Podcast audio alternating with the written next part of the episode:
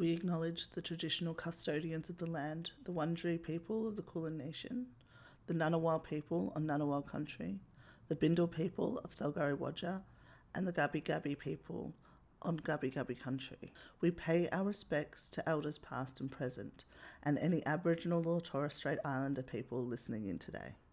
We recognise the deep connection to land, water, culture, and people felt by First Nations folk and understand the devastating impact of colonisation. Sovereignty was never ceded, always was, always will be. Aboriginal land. In the heat of Hi, discussion, the comments we'll you probably made go a that it's a lifestyle further. change Oh, when God, it's shut taken up. in Just remote shut areas.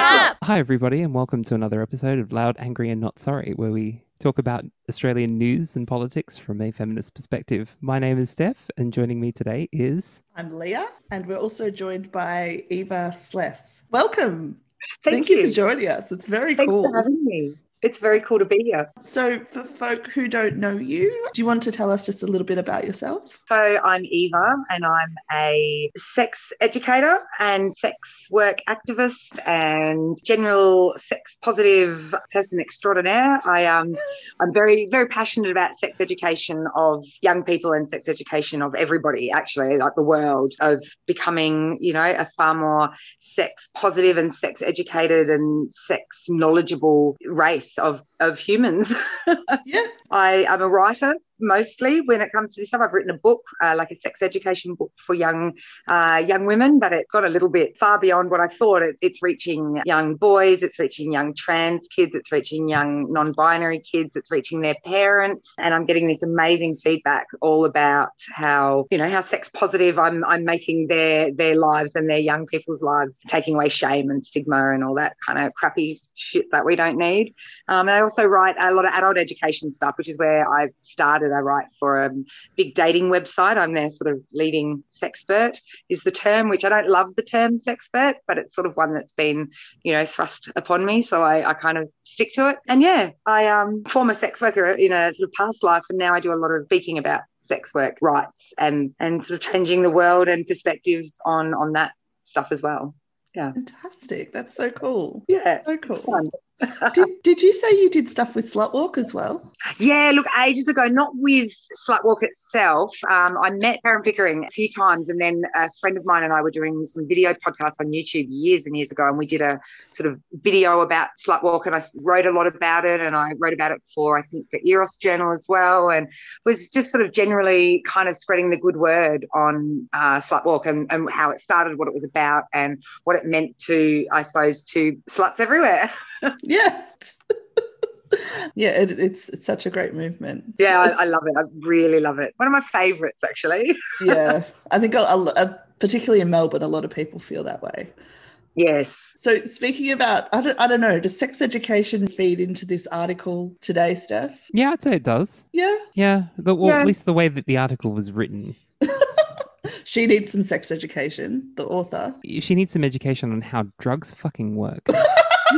That's my biggest pet peeve because you know like that's that's the thing that appears in in arguments around trans people and around, arguments around stds and around um, contraception. You know what is an abortificant it's like i'm being forced to listen to the opinion of people who seem to think that ibuprofen can be targeted towards particular body systems Yeah, yeah. Isn't that what it does? That's what the Yeah. ads show me. A little red circle on my knee, little red circle on my elbow. though fun fact if you actually get ibuprofen for period pain cis dudes won't touch it they won't steal it from your desk Oh, okay. If you get the one that specifically says it's for period pain. Yep. Oh, so fragile.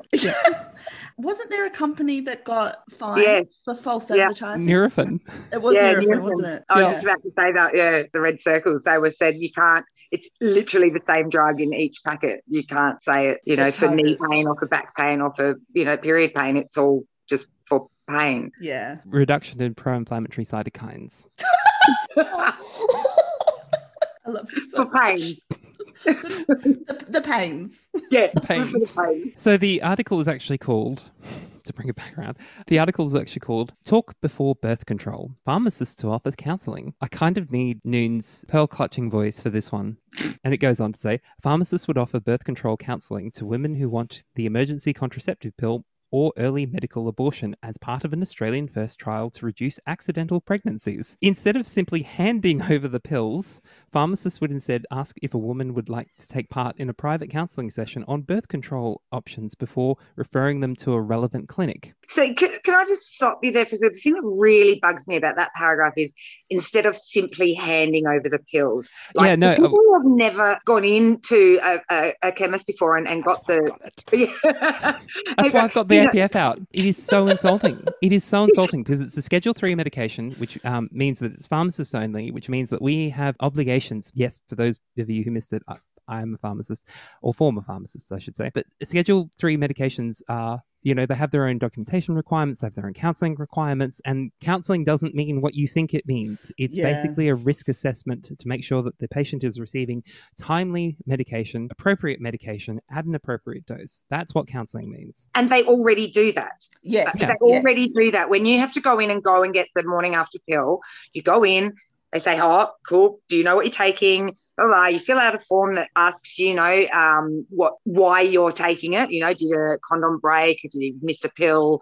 Um, did you have unprotected sex? They just want to know, you know, for sort of, I guess, research purposes and stuff. There's no names, there's no anything, but they already do that. You know, they don't just willy nilly hand over pills. And we all know it's going to be the white bread Christian conservatives that read this. They're going to think that Mm. you know, young women are going out and rooting in the in the nightclubs and then skipping hand in hand into the chemist in the morning.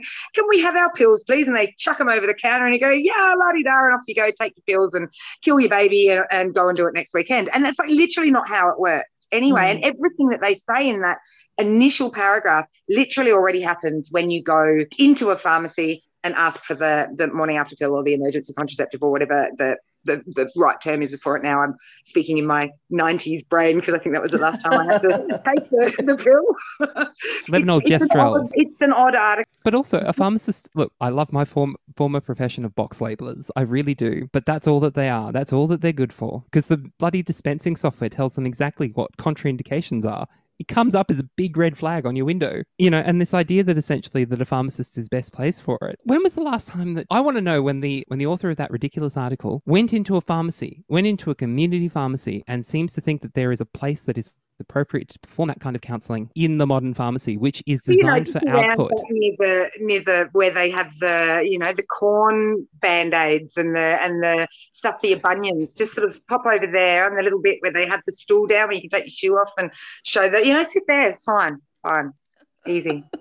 But you're right. And- there is there is no space for that. the whole profession is now set up to pump out scripts. That's what Mm. you're there for. You know, there is a term for it in the in the in the profession, and it's you are a script monkey. Yeah. Yeah. But also in the article, they actually reference a trial and they completely misrepresent the trial. Yeah, which is highly likely considering that they misrepresented an S3 scheduled drug to prevent abortion and two S4 drugs, prescription only, that are prescribed by a doctor that you have to go and see and they have to diagnose. there is also a huge difference between taking an emergency contraceptive pill and going for an early abortion. Like they, there are Yeah, huge but it's not differences in not only the, the, the, I suppose, the psychological or personal reasons and the, how it will affect you, but also the morning after. It was the morning after, seventy-two hours within. You know, like you have to. If you miss that, that's when you start maybe thinking, oh, I might have to get an early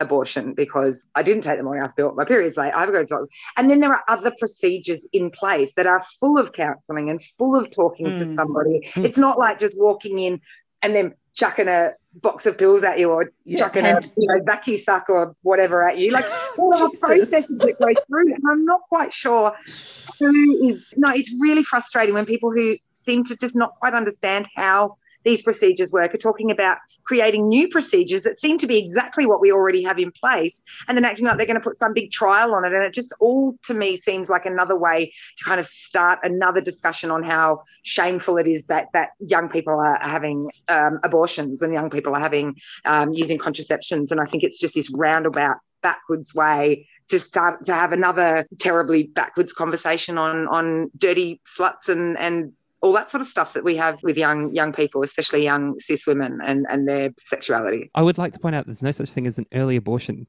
You either have one or you don't. And you're right. These ideas of wording of it, an early abortion, well, you know, that's better than a late term abortion because there they're Yeah. whipping up and they're doing all this and this idea that people are actually lining up to have a termination by choice after a certain period of time. It's insulting. It's a word that I've used so many, so much already through our conversation, but so much of this is insulting to the intelligence and autonomy of people just trying to make their own choices. Yeah, frustrating. Yeah. Yeah, it is. It it seems like yet again conservative political values and Christian values are just trying to put more barriers in place for people having full bodily autonomy. When we actually know the best way to prevent unwanted pregnancy is actually education. Yeah, I, absolutely. It is like proven to the to the nth degree how important it is to have early education about bodies, early education about um, consent and and your own body and touch and who who can and who can't and all that before you get into anything about sex. You know, but and the thing that really bothers me about it is when we try and have these conversations about consent and we try and have these conversations about body autonomy and talk about we need to start these early and start these these young because I think by the time you know the old conservatives are getting to it, they just have no idea. The minute you start talking about young people, there's this idea that you're going to start talking to them about sex and and and explicit, full on kind of you know sex, porn sex, and it's like you know consent on its absolute barest basic terms just means to give permission to somebody uh, to do something around you or to you. And that can be anything. It has nothing to do with sex. You know to a child consent is can i borrow your crayons? Consent hmm. is can i can i give you a hug? Consent is can i you know can i put your hair up in a plait? Or it's it's it's just asking someone permission and then giving them the power to respond to that and say yes or no. And that is so important for young people's confidence and power in all situations before you even get to the body before you get to the body in any way I think also respecting those boundaries and the, the child's decisions.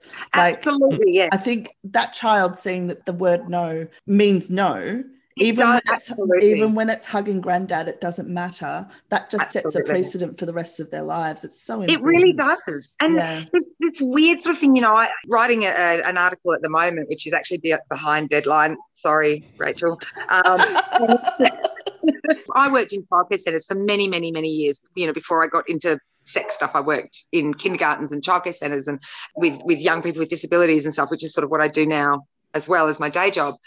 And one of the first things you teach toddlers, and you will hear it in every childcare centre you ever walk into, is stop.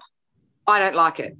That is the Mm. first thing you would tell a toddler to tell somebody who's pushed you, who's taking your toys, who's trying to eat your food, who's taking your bag, who's whatever. Stop. I don't like it. And yeah, and then you tell that other child, you need to respond to stop. I don't like it. You stop and you move away. You say sorry. You give them back their toy. You stop touching them. Whatever. And we give Yeah. these really solid lessons to about two and three year olds. And Mm. then as they get a bit older and go into the sort of late kindergarten and early primary, we change that conversation to he's just being a boy or Yeah. oh he does it because he likes you or it's nice to share your things or oh you know everybody uses these crayons or whatever and we start putting these kind of conditions on consent Mm. it's only this if that and by the time we get to the teenagers and we're trying to then teach them about sexual consent and body consent and to consent with doctors and and and big things like that we've backtracked because they're suddenly mm. going oh but you know but i'm allowed to do it in this way because you know I've been given that permission through primary school or through early that I'm just flicking the brass strap because I like her or I'm just I can take the food off her plate because she's my best friend or whatever. We kind of seem to forget that consent is this sort of fluid conversation that we need to have every day. And I think if we keep it going from that stop I don't like it as a Mhm. toddler to bringing that into the primary school and bringing that into and late primary and then early high school. By the time you're really ready for proper proper sex education in that sort of year i'd say 8 or 9 you already know everything about consent about what bodies do about how babies are made blah, blah, and then you can start talking about emotions and relationships and pleasure and all of that stuff which is what to me sex education should be about. Everything else is body education. Yeah. biology is looking at you know your body autonomy in all ways beyond you know the down and dirty sexy time. Like but you know we, we can't even tell a child this is your vulva without having massive kind of conniptions in you know you can't talk like that to children by the time they get to year eight or nine sex ed where we're actually trying to teach them about their bodies you can't even say clitoris without all uh, half the class falling into giggles and you've Mm. lost them. Whereas if they already knew those terms and knew these words and knew this stuff before they get into the Yeah. stuff where we're really trying to teach them about the, the, I guess, the pleasurable and the emotional and connective side of sex beyond the biology and the babies and the and the life cycle of the frogs. These conversations are so important, and they're conversations that start from from the minute you meet the little human to the Yeah. I will never forget one of my I had a lecturer when we started that part of anatomy um, in first year. She would stand in the front, deadpan face, and go, "Penis, vagina." but her delivery of it was what made people crack up because Yeah. it was just so dry. And she's going, "Now that you've got that out of the way, let's start Yeah. with the lecture." and that is in a nutshell on that small lecture is what we need to do Mm. as a lifetime lesson is get those giggles out of the way and be okay with the fact that it is quite funny. yeah. Like penises are funny looking. Yeah, Vaginas and it's a funny and word. Weird. You know, you look at a you look at a muscle, look at a vulva. Oh my god, they're the same thing. It's the same picture. It's funny. you need to funny. spend less time on those incel sites. no, Just a ham sandwich. sandwich. but you know, it's this sort of, you know, it is funny and it is Yeah. a bit, it's silly and it makes weird noises and weird smells and weird everything. Your bodies are ridiculous in sorts of forms, whether they're having sex or going to the toilet or just washing or running or jiggling or laughing when you're naked. I mean, that's that's just hilarious stuff. And you've got to be able to say, look, this is this is funny. And it's Yeah. you know, but it's also serious and it's and it's a big responsibility and it's but yeah, it's completely hilarious and ridiculous at the same time. And you can't take it too seriously because if you do, you're going to end up, you know, weird in the head. I think you got to take it. You're you gotta going to end take up it- a Christian conservative. exactly. We've got to give to the Catholics. Like we've got to laugh about and talk about sex in all its weird wonderfulness. It's yeah, I love sex. It I, I feel great. there's, there's a book called Stuff Christians Like, and it's basically pointing out that essentially, you know, like you can have heads being flung off, blood splattering the audience, but the moment you see a nipple, no, it's bad. yeah, Shut it all Yeah. down. We've just seen a nipple, shut it all down. that's it. Party's over. Yep. Nips out. No, The- go home. Look, I know that like porn is problematic, don't get me wrong, but there's also porn is wonderful. But the fact that people get so outraged about porn, but they do not care about the violence and the murder and the Nazis that's happening on TV Yeah. all of Yeah. the time. the thing that really bothers me, all of those things that you just mentioned beside porn, there are things out there marketed towards children that have all that stuff in it. Yeah. Porn is not made for children. It is not made for kids. And the fact that we use this, you know, this this thing that is not made for children, well, it's not for children. Alcohol is damaging for children. We don't sit there and go, oh no, my child is accessing my liquor cabinet and oh, I'm going to go and sue Jack Daniels. No, you fucking put a lock on it and you tell your kid, I'm sorry, but that is for mummy and daddy and grown ups. And we don't have our, and this is why, because it can, blah, blah, blah. and yet for some reason, this big mystery of porn, how are we going to stop the children from, you know, accessing this stuff? Well, firstly, teach them about what it is, what they might see. And if they do see something that is confronting or weird or that they don't understand, that they have a, a safe avenue to come to you and say, Hey, I saw this thing that's weird. But if you've already explained to them about boobs and bums and things, they're not as likely to go seeking it out. Yeah. And they're also not as likely to go seeking it out in places that they might come across something that is absolutely not for a child's eyes. These days, and you know, the thing that really bothers me is, you know, there was that big movement and it was the children free to be children, I think it was called, or kids free to be kids. And it was run, it was headlined by like um, Noni Hazlehurst, which really upset me. I, I was really quite sad about it. It's like, Noni, you're like my second mum. I grew up watching you, and now you're like trying to kill my career. But this was, I was working at Australian People magazine, which, if you don't know, because it's disappeared and gone away, it was a really fantastic boobs and butt lads magazine called Lads. But I, all the people I knew who bought it were, were, you know, chicks. And it was just glamour models getting their boobs out and funny stories about celebrity nip slips. And, um, and look, the writing was quite jokey and a little bit redneck and a little bit misogynistic in parts, but not really if you got the humor of it. And it was all, and there was never, it was never punching down. We love everything about women and their bodies and their brains and their everything. Anyway, because these kind of magazines like Zoo, like Picture, like People, you could buy them in a service station. Mm. Oh, that was that was it. Children have access to these things in service stations. They've banned them. Magazines don't exist anymore. They've they've gone the wayside. Picture, I think, was the very last one that's finally kind of sort of curled up its toes, and it's really sad. You know, a lot of people's livelihoods were lost, and a lot of people were sort of made redundant and had to move on to you know go and work for Women's Day or you know New Weekly, which is a you know really highly intelligent and and um, classy, classy magazine. You know, forget the nipples. You know, what's William and Kate doing this week? Like, fuck. anyway, I digress. Um, but this whole movement of getting rid of these magazines, which to me, a Zoo magazine for a 15 year old cis boy who's curious about boobs and bums is a perfect starter in that sense. They don't exist anymore. So what's he going to do? He's going to go onto Google, boobs, tits, and bums, get onto some obscure Pornhub rabbit hole, and he's going to find stuff that he should not be finding Mm. because it is not made for children. And, well, But Mm. they're curious and they're going to look. And so the best defense against that is not to ban it. It's to educate about it. Yeah, Um, absolutely. And you know, and when I say that, people get very angry. Oh, you want to show kids porn? I'm like, you don't need to show children porn The idea is not to order show them porn. Educate them about it. It's like it's like, don't we remember that weird Harold the giraffe? And you go into the life caravan, and he taught me about drugs and alcohol. He never gave me a joint. I never had a shot with the giraffe.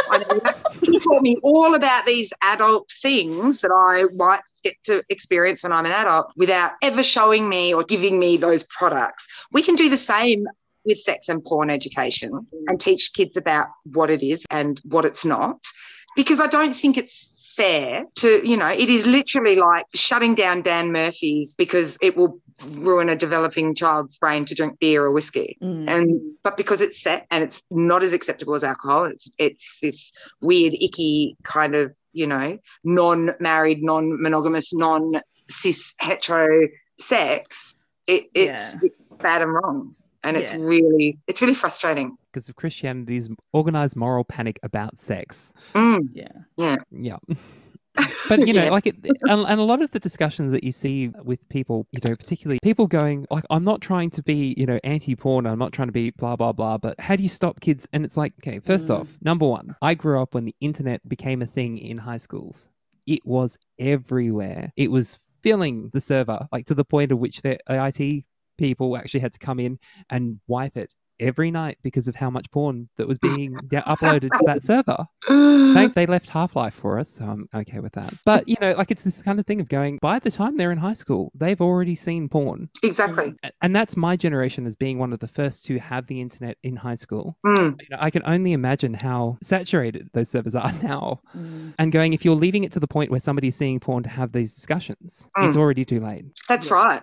You know, we talk to our kids about, you know, drugs and alcohol. Well, we should, you know, Mm. talk to our kids about drugs and alcohol before they're going to get, and, you know, and it's around, you know, mum and dad drinking a glass of wine at the dinner table or going out, you know, dinner and it's, it's around. So we can have those conversations. But to me, there is no difference in those conversations really about the difference between what is for adults and what is for children Mm. when we when we teach children about them. But we have these weird hang-ups about about sex. And that's the thing that i sort of talk to a lot of parents about when they have read the book or they've come to me and asked me questions or they've come to my sort of adult education workshops that i used to run um, they're like well how I'm, I'm embarrassed to talk to my kids about this and i don't know how to bring it up because my mum couldn't talk to me about it and i never knew about it. The thing is let them know that it makes you uncomfortable and it, you're nervous about it. You're it's okay and it's also okay to not know everything. It's okay to say, hey, look, I don't know much about this. If you've got questions, let's try and figure it out together.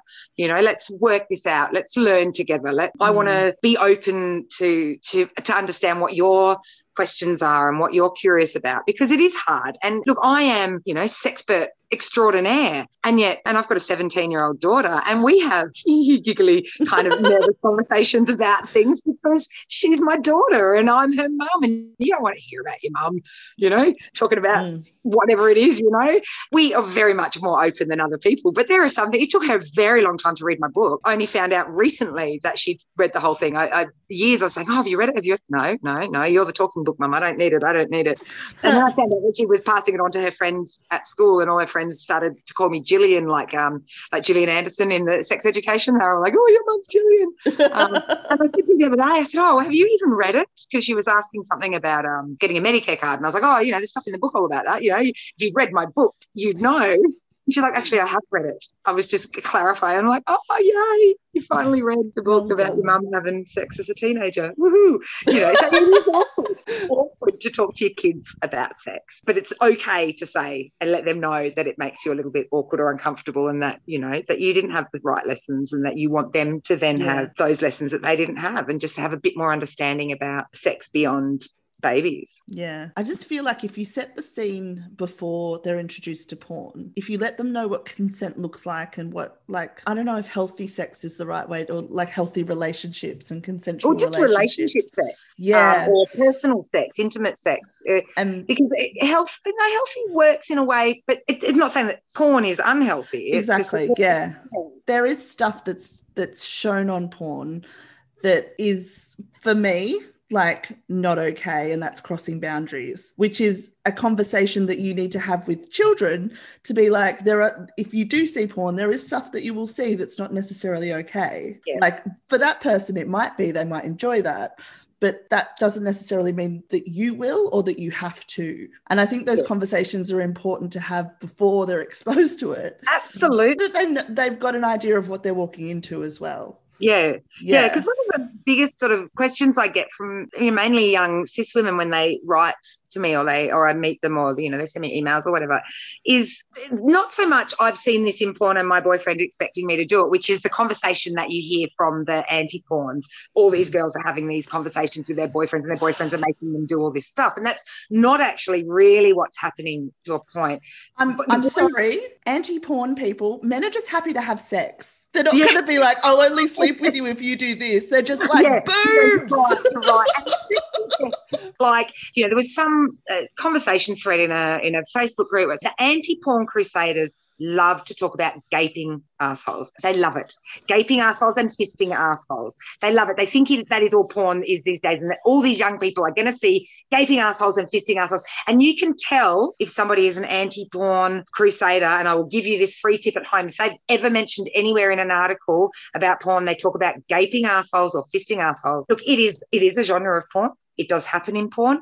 It is not like the front page of Pornhub if you're opening it up, these big gaping assholes and all these teenagers going, "Oh my god, what's that?" Like it is so like anal sex, yes, is something that's become very, very common in in just regular sort of mainstream porn, and that is something that I think is something we need to be teaching and discussing, Mm. you know, with young people, uh, because it is something that a lot of young people are thinking: Is this expected of me, or is it whatever? Mm. But at the same time, we keep sort of framing that anal sex conversation in the sense that uh, you shouldn't have to do it if you don't want to, and you know, and, and boys are just going to try and get it. A lot of women like it; they actually Mm. really enjoy it, and so we have to start having those conversations as Mm.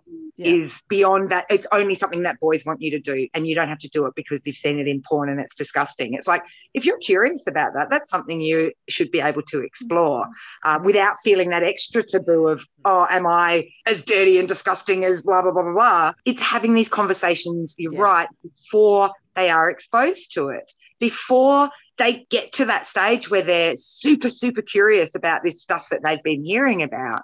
So, because they're still Mm. going to seek it out. They really are. You know, we all Yeah. did as kids to the point of where we could, as in my, um, 90s sort of Gen X generation, it was finding, you know, discarded Playboys hidden in the bush. Bush porn. Was it- used yeah, was it. it- Same. yes, I remember your thread on that and going, I feel porn like I've missed out on something. No, that was rural country schools, public toilets, and, and bushes. Yeah, Yeah. yeah, yeah. This is Canberra, which is kind of a big, small country town, and yeah, bushes, bush porn. Um, not to be confused with 1970s porn that has full bush because they don't have it anymore. When we're, they still had full bush in porn in the in the 80s and 90s. But yeah, so people access it. They will find it. They will, Yeah. um, you know, discover it. But like I was sort of saying in that discussion before about the zoo and the People magazines, because there's been such a push to get rid of that stuff, which is a real shame.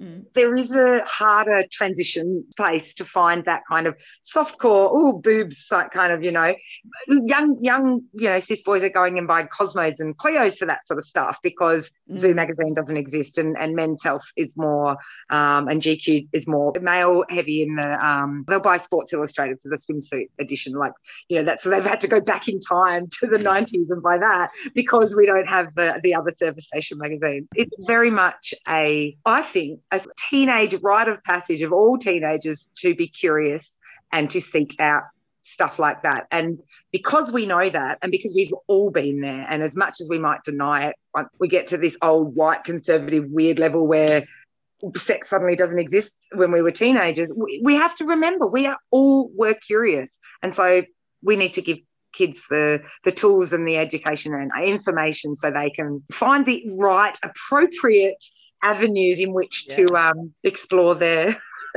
stuff And you know that it's a moralistic perspective because none of the data supports their their position. absolutely and they will pick out data that fits what they're trying to say while ignoring the broader study of, Yeah, absolutely. it. Looking They at do it a one lot line with, in that um, study. Or completely misrepresent the data. Yes, and Yeah. then they do it a lot with um eh, sex work, this anti-sex work, who are very much the anti-porn crew. You know, they're hand in hand. It's a full circle, swerf and turf. Like it's it's pretty Yeah. um uh, you know yeah, but yeah, they, so they'll look at say the data of say um oh, what's the big one they use with sex work is is sexual abuse. Is that Yeah. you know that all sex workers have suffered some form of abuse and that is why they are sex workers there are also levels of that as well because when you're looking at say uh, trauma or um, survival based sex work it's a very different level and experience to to say in-house brothel work or you know all sorts there are different there are sort of different levels and they take the kind of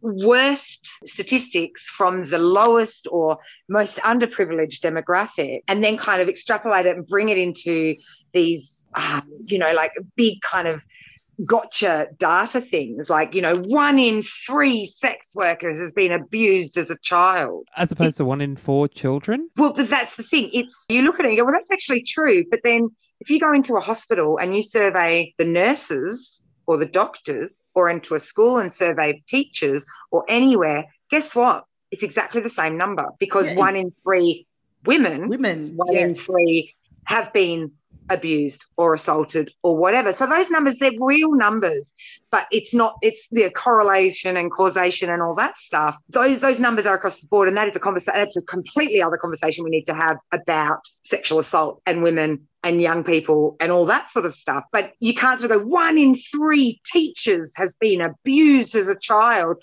because it means nothing. Yeah. But as soon as you put it into the frame of sex work, suddenly sex work is bad and sex work is awful, and all porn stars are, are you know, abused and drug addicts, and all sex workers are their own pimps, and all this sort of, you know, yeah. the key kind of data that, that makes no sense in in the broader picture of it. But people don't look at the broader picture, and and these mm. crusaders often have a much larger platform than people like myself who are sitting there going, actually, hi, this is the real study, and this actually says this, and that sex work decriminalisation is far more better for every sex worker from the, you know, the survival workers on the street to the million dollar porn stars. Like it's, you know, and they just, but they will not listen to us. It's you know. almost as if the, the media in Australia has been monopolised by conservative. It's almost, values. almost as I- if, it? I Isn't wonder if there is actually a correlation causation thing going on here. I'm not No, sure. I'm just going to adjust my tinfoil hat for a moment. How how do these anti-porn people expect to help anyone by giving them a criminal record? Well, see, because they don't actually want to help anyone, they just want to stop the porn and and sweep the porn stars under the rug. And the best way to do that, well, you can chuck them in jail. And while they're there, you can teach them how to sew or you can teach them how to make jewelry. That's a really noble profession for a sex worker to go into. Um, not that I have anything against anything against people that sew for a living, but this idea that you are not a decent person if you do this kind of work. And so we'll give you another form of manual labor in which you use your body to perform tasks for, for other people, whether it be sewing or whatever. But that one's um, okay. just a socially acceptable form of exploitation. Yeah, yeah, yeah, yeah. Yeah, rude Yeah. bit because, you know, Yeah. they're disgusting. Why do we even have them? Speak for yourself. Mine are beautiful. All of my bits. Gorgeous, yeah, actually. Thank you. and that's the thing there is no end game and, and and myself and a few other sort of activists especially many a few years ago not so much now but there's a massive kind of anti-porn crusade with your melinda tankard Reist getting on there with their gaping asshole conversations and going after friends of mine and things like that. It's just awful. Tried to say, well, what is your end? What what do you expect to happen? Do you think that the demand will end? Because the demand will always be there because sex is awesome and people want to have it. Um, Mm. And not everybody can just sort of walk into their partner and go, hey, want to have it. So we need other forms of being able to get it. So yeah, it's there is no end game except for stopping all sex that is not, you know, this cis het monog white bread white picket fence kind of sex for procreation purposes only. Forgetting the fact that the majority of people do not have sex for procreation. They just don't. Procreation is a side effect of sex. It's not the reason people people have sex. People have sex because it feels good and it's fun and you know nothing's on tv they don't have sex to make, to make babies. That's that's the secondary reason or even a thirdary reason. Even if, if we only ever had sex for babies, it would it probably wouldn't feel as good if that's what sex was just for. It would we wouldn't have a clitoris, we wouldn't have prostates and and you know erectile tissue and and you know vagus nerves and and you know sensitive nice feeling bits there that would be a very different process we do it by osmosis or something like it, Yeah. it feels good and that's why and that's why we do it Mm, yeah. Yeah. Yeah. Yeah. Well, you're not Yep. wrong. It does. It feels really good. Yeah. Unless you're fucking a Christian conservative who doesn't know what anything is because That's- well, they've that's never had any education. But that's not Absolutely. sex, that's the just better frustration. education you get, the better sex you will have, and the better sex you will be able to give, and the better sex you will be able to receive. Because that's the thing, sex is a mutual act of giving Yeah. and receiving. Mm-hmm. And so we have to teach that. We have to teach that, you know, the, the way that we frame sex is like it's something that's done to you or something that Yeah. you give away rather than something you share and something you do together. And so I think, you know, it's it's similarly to the way that we need to uh, overhaul the entire sex education sort Yeah. of curriculum in places where there actually is a curriculum. We have to overhaul the way that we speak about it and the language that we use and the words that we use. We have to make it nice and pleasant and, you know, forget about losing your virginity. You're making your sexual debut, you know, it's like Yeah. there's all these really positive ways we can spin it. Yeah, particularly on young women's virginity, not so much young men Like young men boys. take it, they're popping Yeah. a cherry and they're Yeah. getting some and they're yeah, yeah, notching on the belt. Yeah. That language was around. So when was like early nineties? I was like a teenager. Mm. Is that how they still talk about sex now? Sort of there is there is sort of, but there's a big shift to sort of young women speaking like that as well. They're getting a lot more assertive about their sex and sexuality in around Awesome. that sort of thing. Um, Mm. at least at least in the way that I'm seeing it. But then I am very lucky, you know, I've got a very kind of awesome young woman that lives in my house and she's got great friends and they're all very sort of sex positive and very sort of open about talking about stuff. And I think, you know, she's very lucky that she's got me as a mum and then the young people that sort of the parents that I speak to who have bought my book, you know, they're the kind of I always think the people that are contacting me, hey, I need to buy my book, Vic, it's like, you know, your kid probably doesn't need my book. They probably need it for terms and for whatever. It's the kids whose parents are like, you're never going near that Eva woman. She's dangerous. They're the ones that need one. Yeah. Like they're the ones that need to be told it's okay and you are normal and you know. Yeah. Um, but I think there's a lot more, you know, while there is a lot more of that access to the stuff that we don't want these kids to be accessing, there is a lot of access to just conversations about it. You know, just a Reddit forum, just a TikTok is a great source for young people to talk to each other about sex. You know, Mhm. um, there's a lot of young women on TikTok that are very sexually assertive, and it's great to see her talk Mhm. about orgasms. They talk about their clitoris. They talk about the ineffective, useless things that that young boys are not understanding and wanting to, and they're they're doing it in ways. Some are being kind of nasty and bitchy, but um, others are being like, guys, this is what it's all about because it does a disservice to young men as well. I think you know they might get that Mm. initial kind of pop, woo, I came, not understanding that essence of good sex. I think is a disservice to, to young penis owners and or everything because they're not understanding that sex is far more than you know wham bam shoot oh made a mess like it's it's um yeah so I think yes that conversation of kind of a bit sort of sexually aggressive of popping cherries and getting some, but girls are slightly less passive about it. Mm. They, they understand that they are they're a mutual part of it, and they're definitely, especially they're they're sort of um, sort of late high school, sort of early college, sort of year 11, 12, and and sort of early TAFE kind of ages between sort of say 16 and 19. Mm. From my interactions with them, are definitely knowing they need to know more.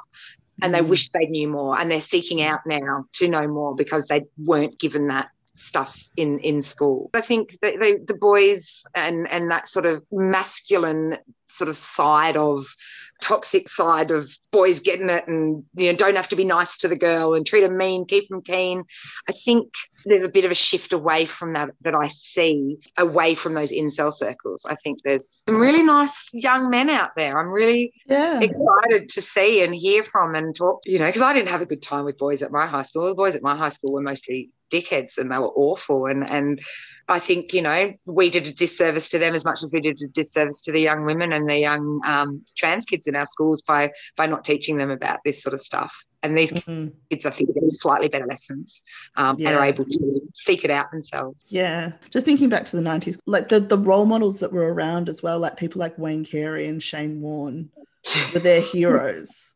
So Yeah. what hope did these guys have?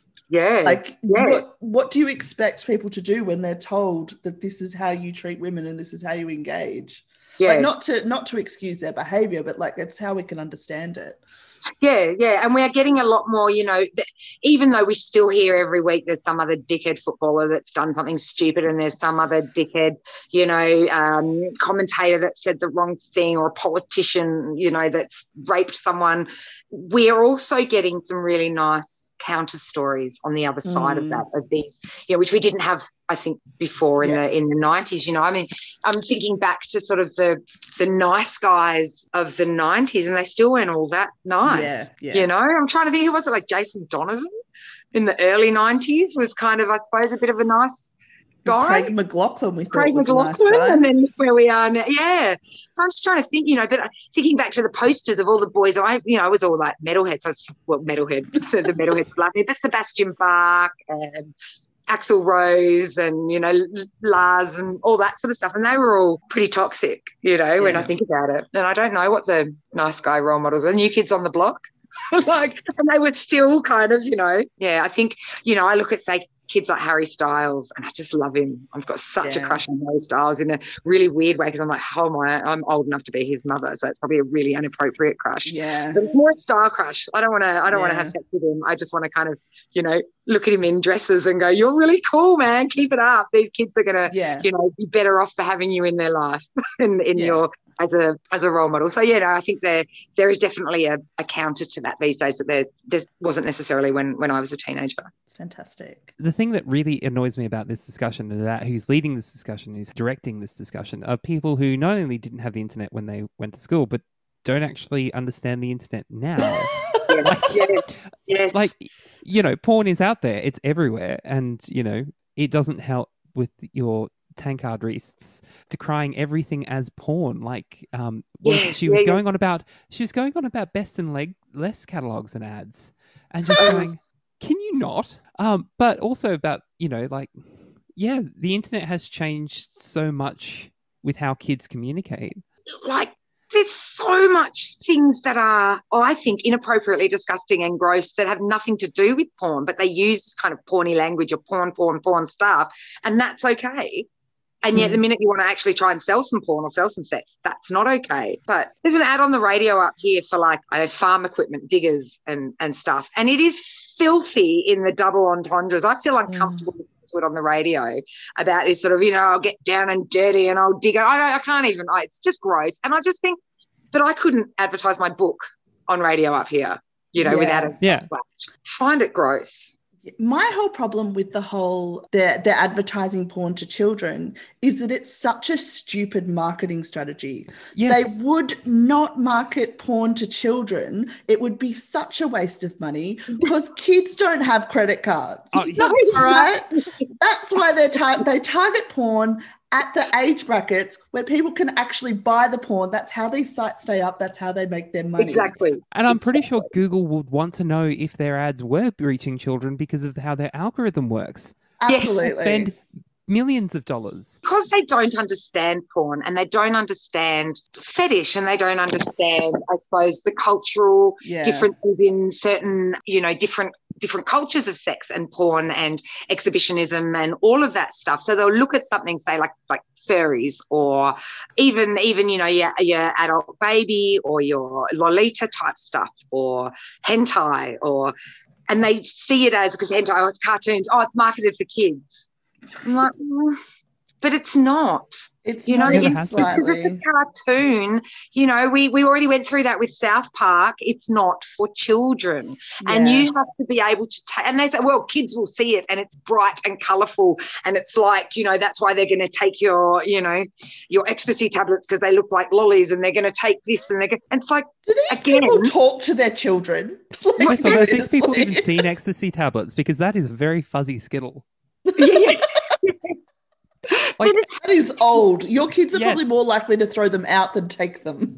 again back to that whole argument is it might because you don't understand it you think it's marketed to children because it's bright or it's fluffy or it's got bunny Yeah. ears or it but i just want to sort of shut it off because you're giving voices to people who have Mm. no idea of what they're speaking about that end up creating policy and end up creating legislation and laws and things like getting half of my friends lost their jobs when people magazine got Mm. chucked off purely because they, they reckon that it's it's perpetuating rape culture. And i'm like so young women and men consensually removing clothes for money is the absolute antithesis of rape. It's fully consensual. It's done with an understanding that people will see these photos. They've been paid for those photos the people who are buying the magazines know they are going to be opening a magazine and seeing boobs it defies logic to me and yet this is the logic that they use You can't cry rape culture when the attorney general is a rapist. right right exactly and yet they don't. and, Shut up. Yeah, of course. But like, no. and and this this last sort of year of, of sexual assault politics from Mm. brittany higgins to christian porter to wanking on a desk for Yeah. god's sake what the fuck and nothing has happened and we Yeah. have and we're still going after oh the dirty porn stars and the dirty hookers it's like of all of the disgusting things that have happened this year consensual sex between two adults that could have possibly involved the exchange of cash and or goods is so far below scandalous and yet that is what we focus on that is what we want to ban that is what we need to my kid knowing that i've written for for porn magazines and that i've been a sex worker in my life and i've been all that it is so less damaging to her than say finding out that your dad is a possible Yeah. alleged rapist and has covered it up and yet i'm probably you know the one that they would call human services on if they if Yeah. they have a leg to stand on because ooh I had sex a couple of times. It's so weird and infuriating. To me, it feels like what they want to do is control women's bodies Mhm. and women having agency over their own sexuality, Mm. but also the thought that women also profit off sex. They just Yeah. they're just like you're not supposed to be able to control your body or your sex. We profit off your body. we your profit off it. Yeah, it's like Not you. and yeah, and there's this saying that in the sex industry, and I can't, I don't know who originally said it. It's a fantastic quote, and I love it. And I one day will have it emblazoned on a t-shirt with the with the sort of credit to who it's due. But there's a thing that we say that is um, around conservative, usually conservative politicians, is that they are jerking off with their left hand and pointing in judgment with their right. The most highly conservative Christian anti-gay crusaders are always the ones that are photographed coming out of gay clubs. Are always yeah. you know, the anti-sex work ones are always the ones caught with their pants down in the alleyway with the sex worker, you know, because they won't, you know, pay for a fucking hotel room because they're cheap ass scum. Like it's so frustrating. It's just, oh, you've got this real kind of hypocrisy of we're going to make laws and we're going to ban you and we're going to put you in jail. Oh, but can you quickly suck my dick before I close the door? Yeah. Oh, it's Yeah. gross. The the sex workers and the porn stars and the you know the the the performers are the ones who are then vilified and treated like they're some kind of scum where all they're doing is just trying to can pay rent and be able to afford a Netflix subscription. Like well, that's all we want to do is eat and watch TV. Leave us alone. Fuck. Let me live. Let me live. And add Oh. decent internet to that list. It's, Yeah, oh, yeah. so funny. Like you're either like engaging in sex work and a horrible person. Or you're like, okay, well, give me another job. Like Yeah. Steph said before, Who they criminalize you. Like, no, you've got a record for soliciting. No, no one's going to hire you. So you go on un- on unemployment and you earn like shitty money, and then you're once again victimized. And you're like, oh, you can't provide for your children. You're like, I was. I oh. was. Also, reverse image search exists. what? Reverse image search exists. In what sense? So if, if your face appears in, in videos and, and pictures, you can reverse image search people who are um, who have been sex workers in the past. Mm. And Really, they do. Corporations do do it. a school teacher once did a shoot in a Playboy, and oh, we're going to get rid of her, but forget about the fact that the football team just raped a young woman. You know, Yeah. the, the, the, Yeah. the teacher got her boobs out in the 80s. The, the double standard uh, between sort of women and men sexuality and girls and boys when it comes to you know, that sort of high school stuff. It's not even going into the, you know, the, the conversation about trans and non-binary and kids who are, are just completely left out of the conversation when it comes to sex education um, and and conversations about bodies and, and appropriate touching and who to talk to and who to go. Just the fact that that awful group, the anti-safe schools group, went after safe schools purely Yeah. because they had an affiliation with minus 18 and minus 18 on their website had information about binding and information about that, which is so important and necessary. Had nothing to do with safe schools. And that was one of the big anti anti safe schools thing was the whole, well, they're going to teach trans kids to chop off their dicks and fuck's sake it is so insulting and frustrating and it just makes me really sad as well. Like i just get really sad how one kid wanting to bind their breast because they just don't know quite yet how they feel about it because Mm. that's usually where we are at when we're talking about young teens kind of going through this. They're kind of still trying to figure it all out. That this this is the hill you want to die on to to stop a young person from fully exploring who what why where how they feel when you had Mm. free reign to do that in your cis het fucking body like i just it really really angers me that some of the most vulnerable kids in our society are treated so poorly for nothing more than just wanting to exist and feel Yeah.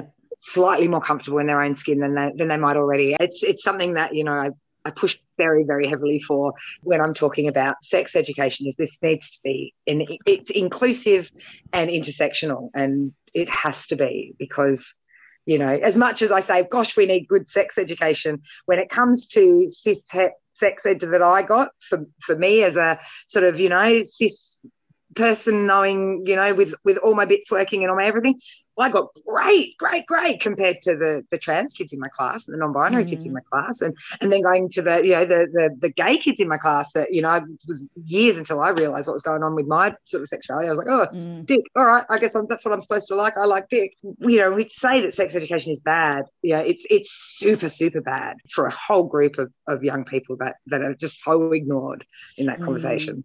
Yeah. Makes me angry. Uh, look, hard same. it's literally why I started this podcast. yeah, yeah, yeah.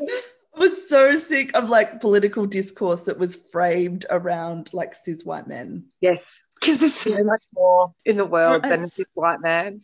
And, Oh. you know, and every cis white man in my life, it's so funny because, you know, I get on the, the internet and people are like, oh, you must, you you hate men and all the men. And I've got, you know, my, um, you know, my, my ex-husband who I, who I live with, um, and my, my boyfriend who, who I don't live with, both cis het men. And they're both just like, fucking white men, man. it's like, you know, it's that whole, do you ever white people? Oh my God, even though you are white people, White like people. They, they are yeah. you know they get it you know and i think and i think the good thing is that a lot more are getting it and are able to be vocal about getting it so for every fucking shapiro there are a few really good strong voices of cis males coming out and saying we Yeah. need to step back from the conversation you know it- it's but, hard. but when It's they like, say that they're going to step back, that they actually step do they actually do? Or, or Because there's a there's a lot of cis white men being like, "Oh, men suck. Men are so bad," and they think Yeah, that yeah. excludes them from the Let me tell you about it for three hours on my podcast with my other three white men. Yeah, yeah, yeah. Let me Yeah. tell you about how bad things are for women.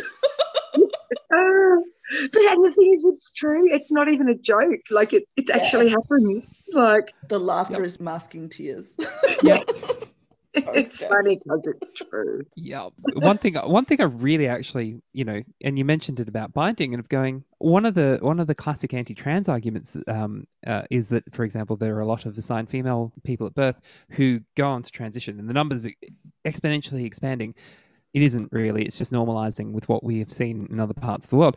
But Yeah. like it just it, it confounds me of basically going oh but it's re- related around sexual trauma well Mm. why not have better sex ed reduce that trauma if you're that concerned Yes. about people transitioning who might not be trans wouldn't a more comprehensive sex education program reduce that Yeah, it absolutely would, as much as would also reduce teen pregnancies, teen assault, all of that sort of stuff that we talk about, or we can't teach children about sex or young teens about sex because they'll go out and have it, or because they're, they're already going out and having it. But Yeah, they're but- having it in ways that they're not doing it safely and they're not understanding. If we do not speak to young people about their bodies and the, the psychology of, of bodies and dysmorphia and, and how we feel about ourselves and self-esteem and all of that you're right there is we, we're probably going to see more and more people very confused about it because there's such mixed messages and just sort of have this comprehensive curriculum that is is the same everywhere. And we're all getting the same lessons and we're all getting the same kind of information and and catching up the adults on it as well. That's why i hmm. encourage the grown-ups to read my book because i'm like you, you need to know what you what i'm telling Well, them.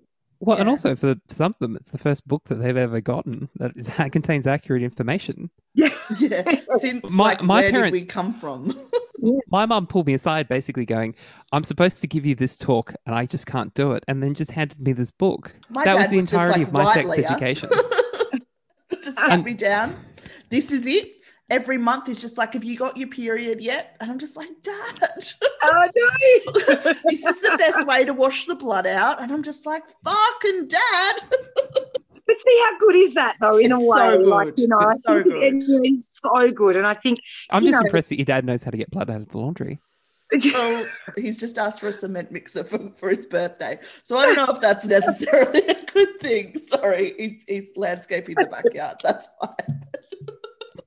I just think you know, I look at people who who similar to to myself had open, you know, educational sex ed from my parents that were. I don't remember full on sitting down with my mum or dad and having the talk. And I remember there are a few things when I think about it now. I'm like, wow, I had really weird ideas about how babies were made until I found out, until I watched Where Did I Come From in, you know, grade five or something, Mm. um, and learnt about sort of, you know, eggs and sperm and the way it works. I, you know, I had this idea that girls could only get pregnant if they were having their period, and boys could only get pregnant if they were having what I was uh, termed in my head as a sort of seven year or eight year old as a sperm leak, because I'd heard of wet dreams.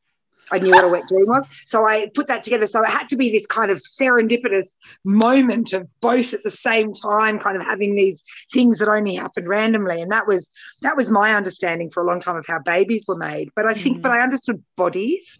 My parents Mm. were very sort of open in the sense that I think nudity was not a bad thing. It wasn't a sexual thing either. That was just a thing. You just had a body, Mm. and that was the in thing that context you kind of kept your Yeah. skeleton in. Yeah, yeah. Um, and they also were very sort of, you know, a lot of the, uh, the first naked body I ever saw that wasn't, say, my dad was the So Life of dad. Brian. Life of Brian. Oh my God, same. he opens up the double door after his, you know, and all everyone's out there going, the Messiah, the Messiah, and he's just standing there full naked. And I just remember going, oh, naked babe, and not thinking anything of it. And years Yeah. later, watching it with a friend, and then going, oh my God, and being really offended by this dick on screen. It's something I'd been watching my entire Mm. life that I remember. And I just think, gosh, would people think that my parents showed me porn because I saw Graham Chapman's dick on the screen when I was eight or something? Yeah, the thing that impacted me the most about that movie was not the penis. It was um, No. it was the fact that they all leave him on the cross at the end, and I sobbed uncontrollably for about two days after watching The Life of Brian because I didn't understand why they'd left him on the cross.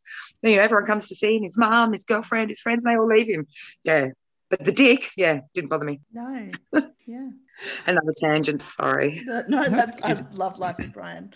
Um, a book that because I've got a nine-year-old, and a book that we used to read to Isabel, um, was Everybody's Got a Bottom. Have you? Yes. that? Yeah, it's so Yeah. good.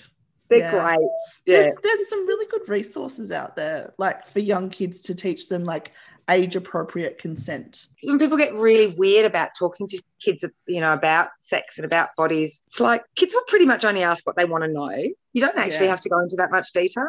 A lot of the time, how did how did you know you've got a three year old and, and and you're pregnant with the next one, and the three year old, how did the baby get in there? Oh well, you know, mummy and daddy made the baby together. That might be all they want to know. Mm, You don't have to go into this. They'll, they'll ask another question if they want to know, you know.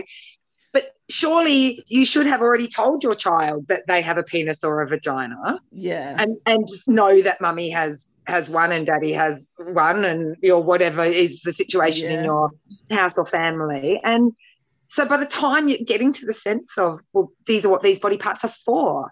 You know, your your tongue is for tasting things, and your nose is for smelling things, and your hands are for touching things, and your genitals are for going for the toilet and for making babies. And Mm, you know, and that also can feel good, you know, blah blah blah. And then we do that in the bathroom or in the bedroom. There are age appropriate ways yeah. to talk to your kids about absolutely everything from sex to death to everything. You know, I had to explain to my child at the age ripe age of about gosh how old were they about seven or eight my my best friend committed suicide and she was like a second mum to my to my Mm. daughter and to her child and we had to sit down and tell these two very young children about depression and suicide and and death and Mm. it, we can have those conversations with young people in an appropriate way so that they kind of understand something that's quite incomprehensible even for adults i suppose Yeah. to understand and we can Yeah. tell them that their genitals are for weeing and babies and sometimes they might feel nice if you touch them and it might Yeah. feel nice if somebody else touches them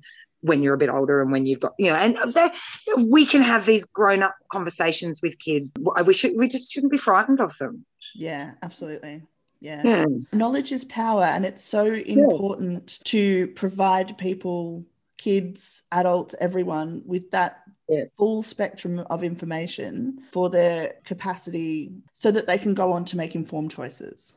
and power is absolutely the right word there because Yeah. this idea of secrets with kids you know that that's Mm. where you know you come in with these groomers and this stuff you know not being able to go and say to to mum or dad or teacher you know this is what happened and be able to use the appropriate words for it because the Mm. stories i've heard from people teachers and counselors and the most awful story i heard was years ago i was doing a class called sexuality in the sandpit it was looking at talking to young people about their bodies and talking about in in a childcare setting so very young kids sort of Mm. under under four or five and this t- educator telling us the story of a little girl that went up to her teacher and said, you know, Billy keeps trying to touch my koala bear. And the teacher saying, it's nice to share our things. That's fine. Mm. It's okay. And I mean, that's another conversation about consent of your toys or whatever. But Mm. it wasn't it wasn't until things got really full on that she realized what the conversation initially had been. And What so you've got now these Yeah. conversations, you've got this poor teacher that's like, holy shit, I went and told her that that was okay. Because I Yeah. didn't know she was talking about her vulva. I thought she Mm. had a bloody toy koala bear that Billy wanted to play with. And I thought it might be nice in the first few weeks of prep to share your toys with a kid that you don't know. But it's like, so you've got this poor little girl who's been told this is okay. You've got a teacher who's going, ah, a parent that's like, it's just this whole, where if she had been told that is your vulva or that is your vagina, or even base term like wee wee or, or pee pee or Who something. the that- fuck calls it a koala bear? Oh, Come are- on. koala bears, possums, your flowers, yeah. Oh, there are some Oh, really and yes, we need to do away with this whole thing that vaginas are like flowers. Yeah. Vaginas Yeah. are fucking strong. They are so strong and adaptable. like the things that vaginas can do, and I mean, like the actual vaginal canal can Yeah, do yeah, yeah. the shit out of a flower. A flower would be decimated. like, fuck off. God. I know. Sorry, that's exactly. my And these, they're good. I like them. I like them. But yeah, she'd gone up and said, Billy keeps trying to touch my vulva, immediately, Yes. immediately, there would have been a stop to that. And I don't know. I do know some older had. conservative women that would have been like, "What's a vulva?" Well, yeah, possibly. But you know, it's this, you know, language and appropriate language and appropriate talking and, and all that stuff is something that is Yeah. just so easy to do. We we treat children and, and young people like they're stupid. And even Yeah. people that in the old days, you know, and I don't like that term that would have been called, you know, I mean, I work with people that would have been in the old terms called stupid because I work with people with disabilities, and even they understand, you know, I mean, Yeah. it's just it's not, it is not a hard concept to tell somebody this is your body, nobody but you can touch it, and this is what that body part is called. Like that is literally all we're trying to sort of say to people at the moment is Yeah.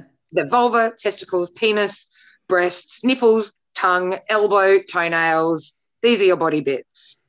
And Kids nobody can- can touch that without your permission. You know, I grew up when Jurassic Park was released, and the amount of kids back then who could name a whole bunch of different dinosaur names. Mm. Like, if you can say Archaeornithomimus, I'm pretty sure that we can teach kids how to say vulva.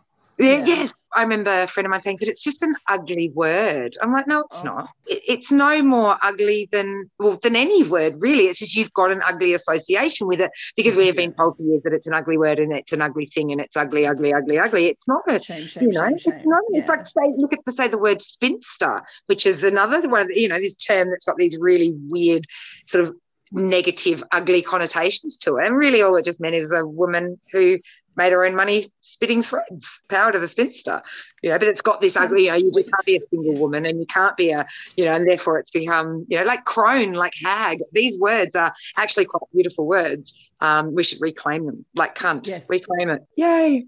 I love the word cunt. It's my I'm favorite sorry. word. Yeah. It is my favorite word in the world. Yeah. As a as a thing, as an insult, as a as an affirmation, as a term of endearment.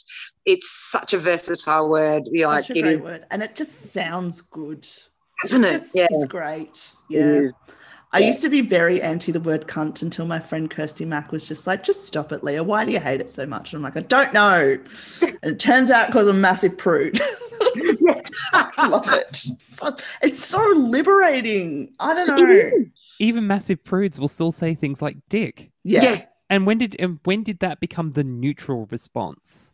Yeah. Yeah. There is no word that associates male genitalia to something that we have tried to associate or that the patriarchy or whatever have tried to associate that disgustingness of cunt to either. Hmm. Like there is just no equivalent, which is why I think it's such a such a powerful, strong word. Yeah. And the reason it's so reviled and so hated is so obvious. It's because women are. And so, therefore, we are all powerful, beautiful, incredible creatures. So are our cunts, even us cunts that don't have cunts. We're all amazing. You know, it's this whole kind of Even those cuntless cunts. constant state of being, you know, as well as a as well as a body part, as well as a brilliant insult, and as well as a term of endearment. You know, it is. Cunt, cunt is a philosophy. It's a way of life. It is, it is Everything aside, the thing that, that frustrates me about a lot of these conversations about going, everyone actually has the genes for all of these. Yeah. Everyone, everyone deep down has got a hard coded cunt in their um in their DNA. the evolution of genitalia just in its kind of developmental stage is it's it's a Fork looking thing. Yes. Like it's, Right. it's Like a tailless dinosaur going for a grows bit walk. bigger into the penis and then the you got the vestibules down in there with the testicles and the blah blah blah or it grows slightly inwards and you get the clitoris and the vulva vestibules and the Mm, and all that it's it, it's the same picture it's mm. just Mm.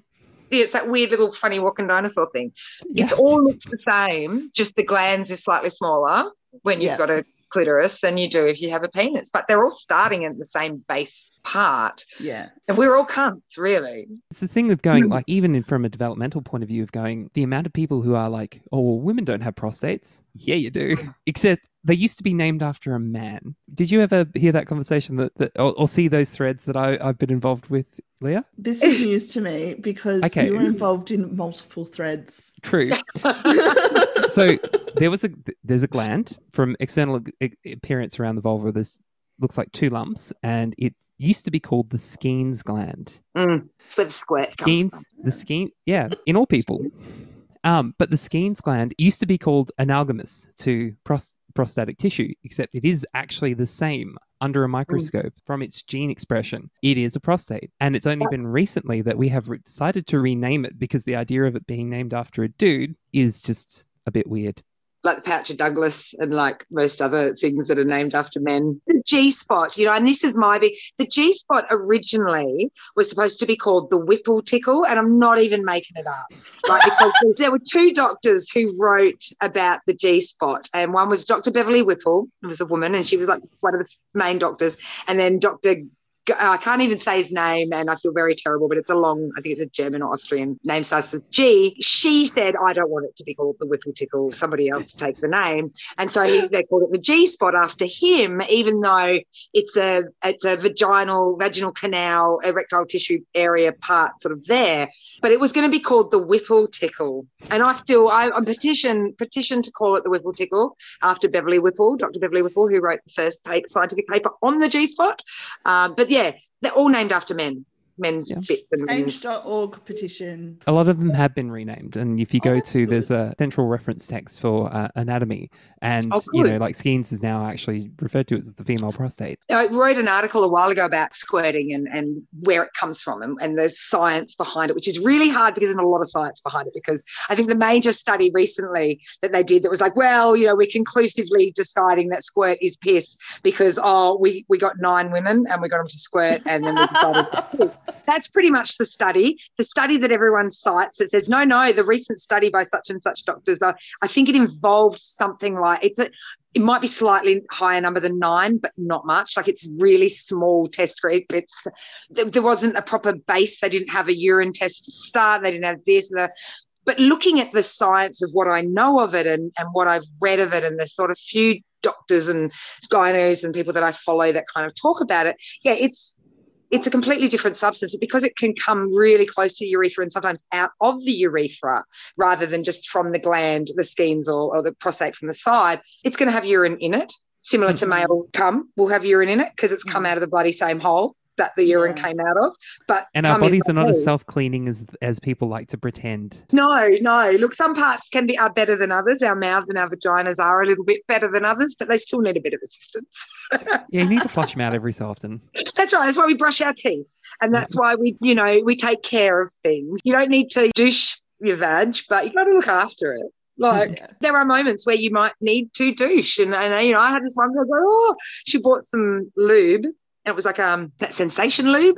So it had the Oh, yeah, so some has menthol in it, it's a cooling sensation, and some has like capsicum in it, it's a warming sensation.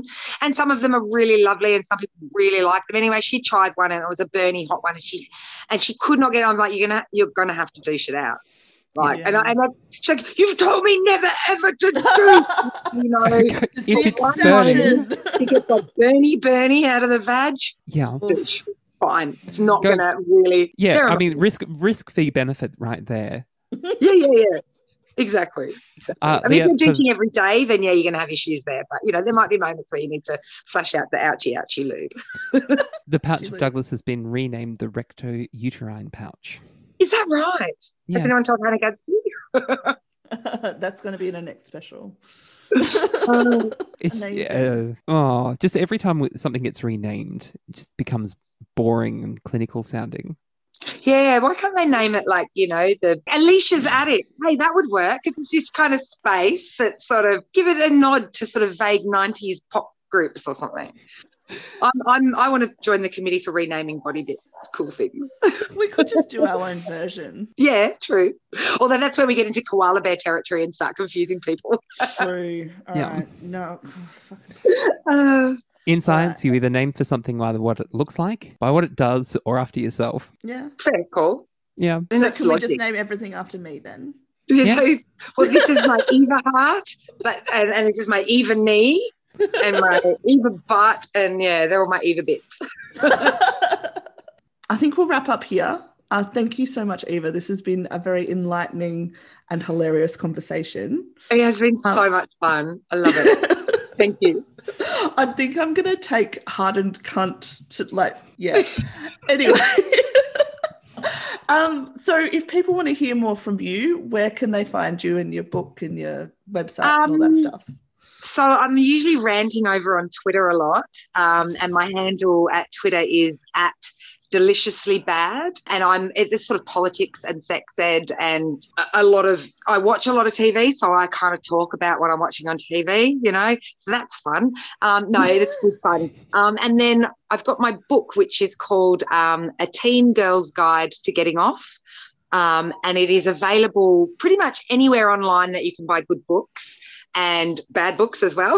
um, and there's actually it's, it's in a few shops around Melbourne as well, but there's not a not a not a lot of bricks and mortars have it yet. I'm trying to sort of get it there, okay. um, and then you can just sort of find me around the place um, in various sort of Facebook groups and um, Instagram. I think I'm just Eva Sless on Instagram, and then there's sort of just not much on there. I forget about Instagram a lot.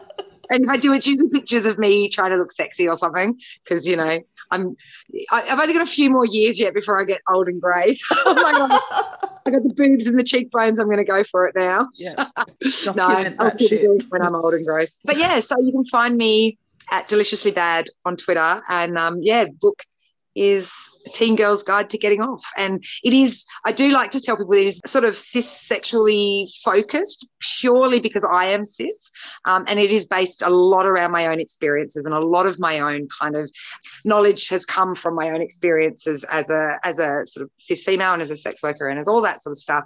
But mm-hmm. there are some really great sections in that for gay and lesbian kids for trans kids for non-binary kids. It's all kind of been put together by people that i know and trust who who sort of identify in those areas as well. So, but it's it's great, and I've had some, like I said at the beginning, I can't believe some of the some of the feedback I've got. I had one dad who is raising a young trans boy, and he bought the book for his boy, and he kind of changed the cover. So instead of a teen girl's guide to getting off, he wrote it said a trans boy's guide oh, to getting off. And so it's got all the information and, and, everything, and it's still quite, you know, it's got a lot of yeah. kind of she, her kind of cis normative language in it.